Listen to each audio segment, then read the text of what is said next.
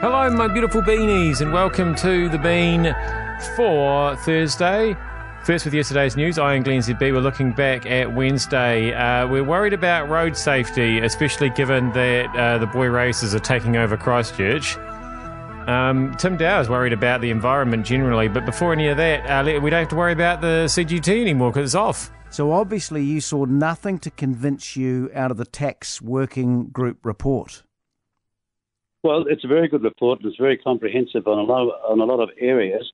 But on this one, we were interested in the debate around the country and the consultation, so to speak, since the 21st of February. But when it all added up, the conditions in which it's been imposed, that's capital gains tax overseas, to deal to deal with certain aspects that were a worry here, all of those aspects are a worry internationally as well. So, in my view and our view, we saw nothing with all this debate and after all the reports and everything other every other controversy to say that it would work in our country, and so we didn't change our mind. No. Prime Minister today said, "Look, uh, she was pragmatic. Said there was no consensus. Uh, New Zealand first, obviously not going there. How did that go down with the Prime Minister? How did it go down with the government?" Well, you know, we are the government. Yes, of course, but how did it go down with Labor? Um, well, you know, you, as I've said, it's a bit like the Rolling Stone song. You can't always get what you want, and it's a, a government where you have to work together on the things that you can get compromise and agreement on, and some things you just have to give up and uh, perhaps wait for some time in the future, depending on what your party's doing. But at the moment, it, uh, it was a very, very sound and responsible discussion, I can say. Uh, these things, though, always are open to the, to the last moment for people to change their mind. But uh, by one o'clock today, we knew that um, what the Prime Minister was going to say would be where we want to be. You know how Winston said it was a very good report? Do you really think that it was fun to read that report? I think that's the kind of thing that I would have pretended to read and then just asked somebody who looks like they know what they're doing, what they thought of it, and then agreed with them about it. Um, anyway, uh, what did Marcus make of it all? I suppose what it will mean, it means that Jacinda Ardern's government will be a two term one. But it also means that they won't have any great bit of legislation they've passed. This might be the nature of MMP, but we wonder now what they will do as a government. There's not going to be a fairer tax system, then what is there going to be? Kiwi build, well, that's kind of bumbling along. That might come, right? But I think we used to like Labour governments that did bold things, and I wonder where the boldness is going to come from now. That's got me slightly worried. I don't think we're into boldness these days, are we? I think we we just like to keep our heads down and get to work, don't we? Uh, I tell you what, one thing we're not really a fan of is boy racers. I don't think.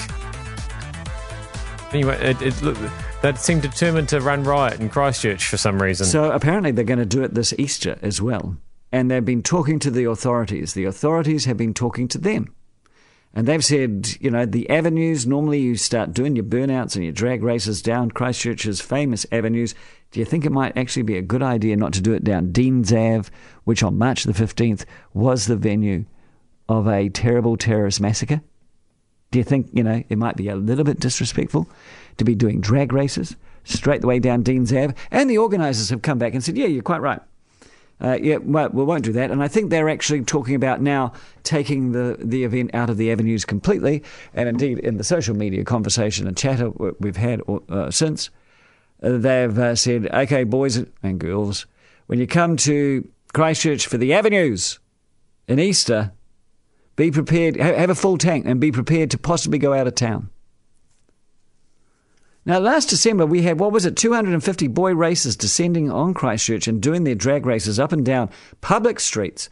Uh, the whole town stunk of tyre smoke. You could see it all over the place. And I'm sitting here going, the arrogance of these children, these boy racers, boy being the operative word, thinking that they can take over a major urban area to, to flaunt their cars to drive recklessly and dangerously. I just cannot believe it. And now the authorities are talking to them. Can we not ban them? Can we not stop them? This is this, you know, this same week we are stopping because of events that happened on March the 15th, Anzac Day parades, and yet we cannot stop some boy racers taking over Christchurch and slamming their cars up and down the streets. God help them if they kill or injure anybody. Are you just as. I never knew about this until today. I am just flabbergasted. Call me an old fogey, but, you know. Can we ban them?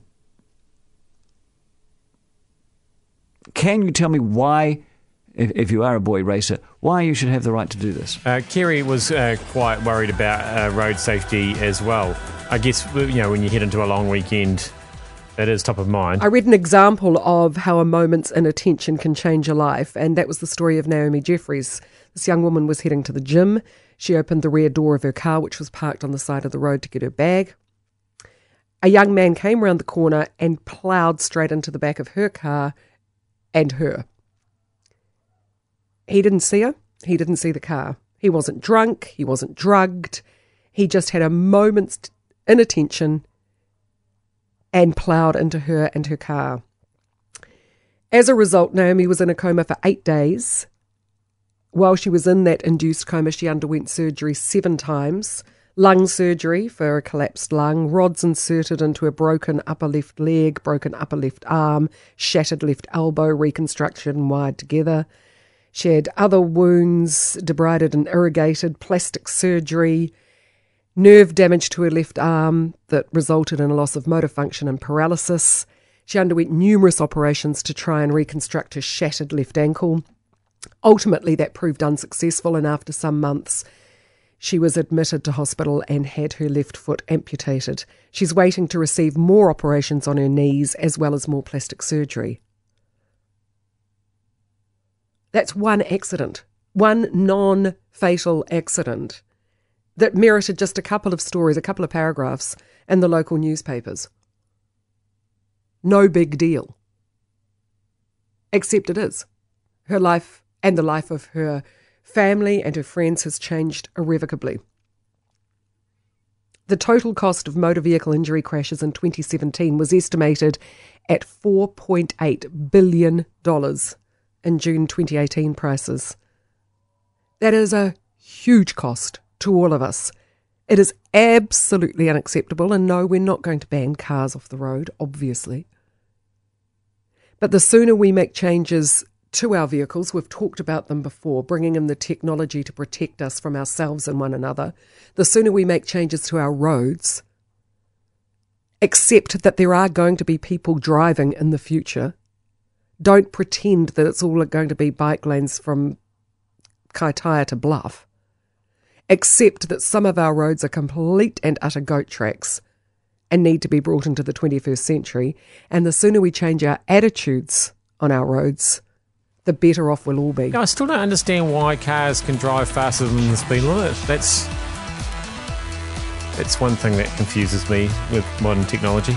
Anyway, uh, we're going to finish up uh, with uh, Tim Dower, who's found some plastic up the top of mountains, apparently. But this stuff is everywhere now and it doesn't decompose, or if it is going to break down, it takes hundreds of years. It's absolutely everywhere. It comes from us, you know, dropping a bit of plastic here or there, or just lazily dumping it even little bits and pieces, eventually breaking into smaller and smaller pieces, getting down to the size of a grain of sand. So while you don't see it, it doesn't belong in the environment. It is still plastic, it is man made, it comes from oil and other chemicals, and some of it is floating around in the ocean. Here's a marine biologist. Tragedy that's unfolding in the ocean uh, every day, unfortunately, and a lot of it out of sight, out of mind. Uh, but it happens that marine life can't dis- discriminate often between plastic trash uh, and the food items that they want to eat. Now, what really bugs me about this is we, we all say, oh, isn't it sad when a dead whale washes up with a gut full of plastic? We are still going through mountains of plastic. The longer we go on using this stuff, the more of it, one way or another, ends up in the ocean or at the top of the Pyrenees. We need to demand that business does not supply us with stuff in plastic. Yep. That's one of the reasons why I drink bourbon. It comes in glass bottles. May have missed the point of Tim's comment there. Um, that was uh, News Talk there been uh, for Thursday for the week because of course it's it's all it's all Easter, isn't it, for the next four days. uh, which means uh, the weekend edition will be a long weekend edition and it won't happen until Tuesday. I'll see you then.